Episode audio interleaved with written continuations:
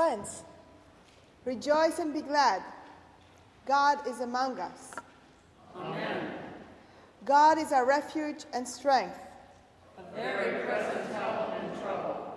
Therefore, we will not fear, though the earth moves, And though the mountains shake in the depths of the sea, though its waters range and foam. and though the mountains tremble with its tumult, There is a river whose streams make glad the city of God. the holy habitation of the Most High. God is in the midst of the city. It shall not be forsaken. God shall help it at the break of day. The nations rage and kingdoms shake. God speaks and the earth melts away. The Lord of hosts is with us. The God of Jacob is our stronghold. Come now, regard the works of the Lord.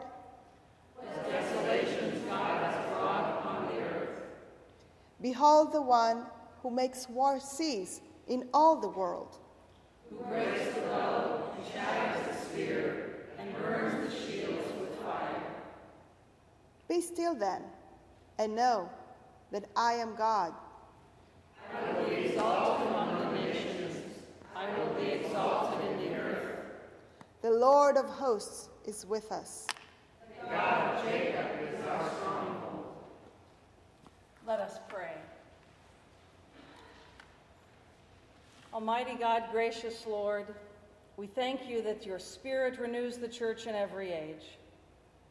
Pour out your Spirit on your faithful people, keep them steadfast in your word, protect and comfort them in times of trial, defend them against all enemies of the gospel, and bestow on the church your saving peace. Um, the reading is from John, the eighth chapter, beginning at verse 31. Jesus said to the Jews who had believed in him, If you continue in my world, and you are truly my disciples, and you will know the truth, and the truth will make you free. They answered him, We are descendants of Abraham, and have never been slaves to anyone. What do you mean by saying, You will be made free? Jesus answered them, Very truly I tell you, Everyone who commits sin is a slave to sin. The slave does not have a permanent place in the household, the son has a place there forever. So if the son makes you free, you will be free indeed. Here ends the lesson. Grace to you and peace from God our Creator and our Savior Jesus Christ. Amen. I prepared a homily instead of a liturgical dance. but I think you should be grateful. it's good to be back. You will know the truth, and the truth will make you free. It's hard for me to conceive of a sentence that, in so few words, and very simple words at that, says so much that is profound, almost unfathomably deep. You will know the truth, and the truth will make you free. The only relatively easy thing about this sentence is the you. Jesus is promising his listeners something directly and personally. What he has to offer in this teaching for us to hear and feel and understand involves you, involves me, involves us in our individual identity. This is not just some kind of abstract statement of a distant reality. There is truth. It can be known, and freedom can result, but rather a direct promise to us. You will know. You will be free. But that Jesus means this for us to understand as being for ourselves is the easy part. The promise itself is immeasurably complex. Know the truth, be free. Every part of human experience and life not even to mention the total sum of every form of human education, is encompassed in this simple idea knowledge, truth, and freedom. Three great goods lifted up by Jesus as a gift to us and offering us a permanent, eternal connection to God. A university setting is the perfect place to say these words out loud again and to rejoice in them knowledge, truth, freedom. It is certainly no accident that CLU's motto is love of Christ, truth, and freedom. And here in Jesus' words in John's gospel is where that idea comes from truth and freedom known through Christ, love as our response. But we can still say all this and understand little. What does it mean to know? Is this just the vague stirrings of our inmost hearts, blown back and forth by our emotions and desires? Or is knowing only hard facts, demonstrable by measurable phenomena, and proven reliable by testing? Or is knowing just an inward process of our minds, through which data gets filtered and weighed for value and organized and classified through conscious or unconscious mental filters until we've gained some kind of order in our brains? Yes, all of these and more.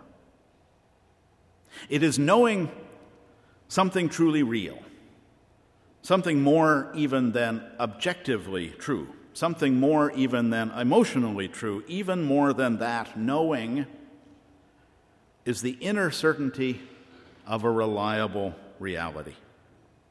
There are much more complicated ways to say that. Go ask a philosopher. But knowing is what humans are always trying to do, whether we're conscious of it or not. And what we do in universities ultimately is learn to think about our thinking so that we'll understand the limits of our knowing. And the goal of all this processing and thinking is, of course, truth, that reliable reality that we can use to understand, to organize our understanding of how things really are. Is truth that which is most deeply and personally and ultimately known only to each of us in our inmost being? Or is truth an objective, separate, demonstrable, shareable external reality that we can all experience together and agree upon? Again, yes, both, and everything that lies in between.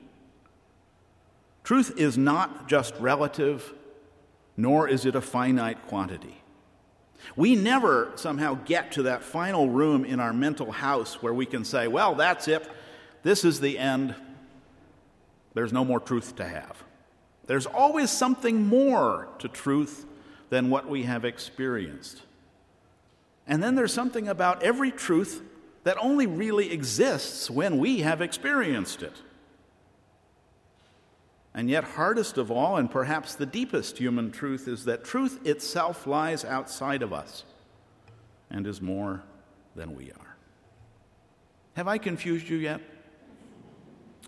I haven't even mentioned freedom. For freedom may be the hardest idea of all and the deepest paradox. For everything we know, everything we feel leads us to a greater freedom in understanding our existence. In some ways, there is no limit to our mind's range or our heart's affection. We can think any thought, we can dream any dream. We are free. But we live in fleshly bodies, in a physical world, a world of material limits, of time and space. I can vividly imagine what it would be like to be taller, but I cannot will my cells to grow me an inch. we can never get beyond our own physical limits, no matter how much we train our bodies. And it's not just our minds that are free and our bodies limited, but the social bonds that we use to hold us up and organize our society that free us and bind us at the same time. The food supply that nourishes us depends on others. How many of you grew your breakfast? The money that buys us what we need is out of our control. The economy, social expectations we have of each other, even the desire to be thought well of by other people and not be left sitting alone. How many things do each of us choose to do every morning, just in the process of arising from sleep and going to work or school, just because we want to be part of a society that expects us actually to wear clothes? and have regional, reasonable hygiene, or even just look pretty. So, has all of our knowledge and truth made us free when we then just turn around and follow the rules for our own sake and that of others? Well, it has and it hasn't. And what does all this have to do with Jesus and faith, or with Martin Luther and Reformation Day? Nothing and everything. Jesus reminds us here that there is more to us than just what we do and control and think we know. That God is behind and beyond it all. A God who exists and has a claim on us that is personal and intimate, but at the same time is beyond all human knowing and measuring. A God who cannot be found in a place who is outside the limits of time and space, but whose connection to us is even deeper than our physical life and our mental consciousness. God, a truth for us beyond our truth, a knowledge we possess that is really beyond our knowing. And equipped with this understanding of a God infinitely different from us and infinitely greater in every power, we can live free, or at least freer, freer from our human fears and anxieties and limitations, knowing that this God, that God, is our God. Free, in fact, not just to live for ourselves, but for each other in love and loving service. This is the truth and the knowledge and the freedom of which Jesus speaks. Not ideas that we make up for ourselves, but gifts from God, given that we might live and love more freely and more fearlessly. And Martin Luther, 500 years ago, knew this and understood it so well that he was able to stand confidently in the midst of uncertainty bravely in the face of opposition by church and state and every earthly power, and in the face of the threat of death. And to claim, to stand fast and claim for himself and for all people the freeing knowledge of a divine truth. That Jesus came to communicate God to humans in a unique, powerful, and ultimately liberating way. And in a way that overcomes all our human limitations and our human efforts to confine and control God. Reformation means rethinking and reshaping our belief systems, our institutions, and even our own lives in the light of deeper truth in the power of greater love. And reforming, reforming, is what we are about here when we learn and teach and live and grow as human beings, always experiencing, engaging with, reacting to, remaking ourselves every day into an image of God we always have within us and yet never fully reach. This life in God, living beyond ourselves, is a hard way of knowing. It's a complicated truth, but it's ultimately our most powerful freedom. Amen. Let us pray. Behold, Lord, an empty vessel that needs to be filled. My Lord, fill it. I am weak in the faith, strengthen me. I am cold in love, warm me and make me fervent, that my love may go out to my neighbor. I do not have a strong and firm faith. At times I doubt and am unable to trust you altogether. O oh Lord, help me. Strengthen my faith and trust in you. In you I have sealed the treasure of all I have. I am poor. You are rich and came to be merciful to the poor. I am a sinner. You are upright. With me, there is an abundance of sin. In you is the fullness of righteousness. Therefore, I will remain with you of whom I can receive, but to whom I may not give.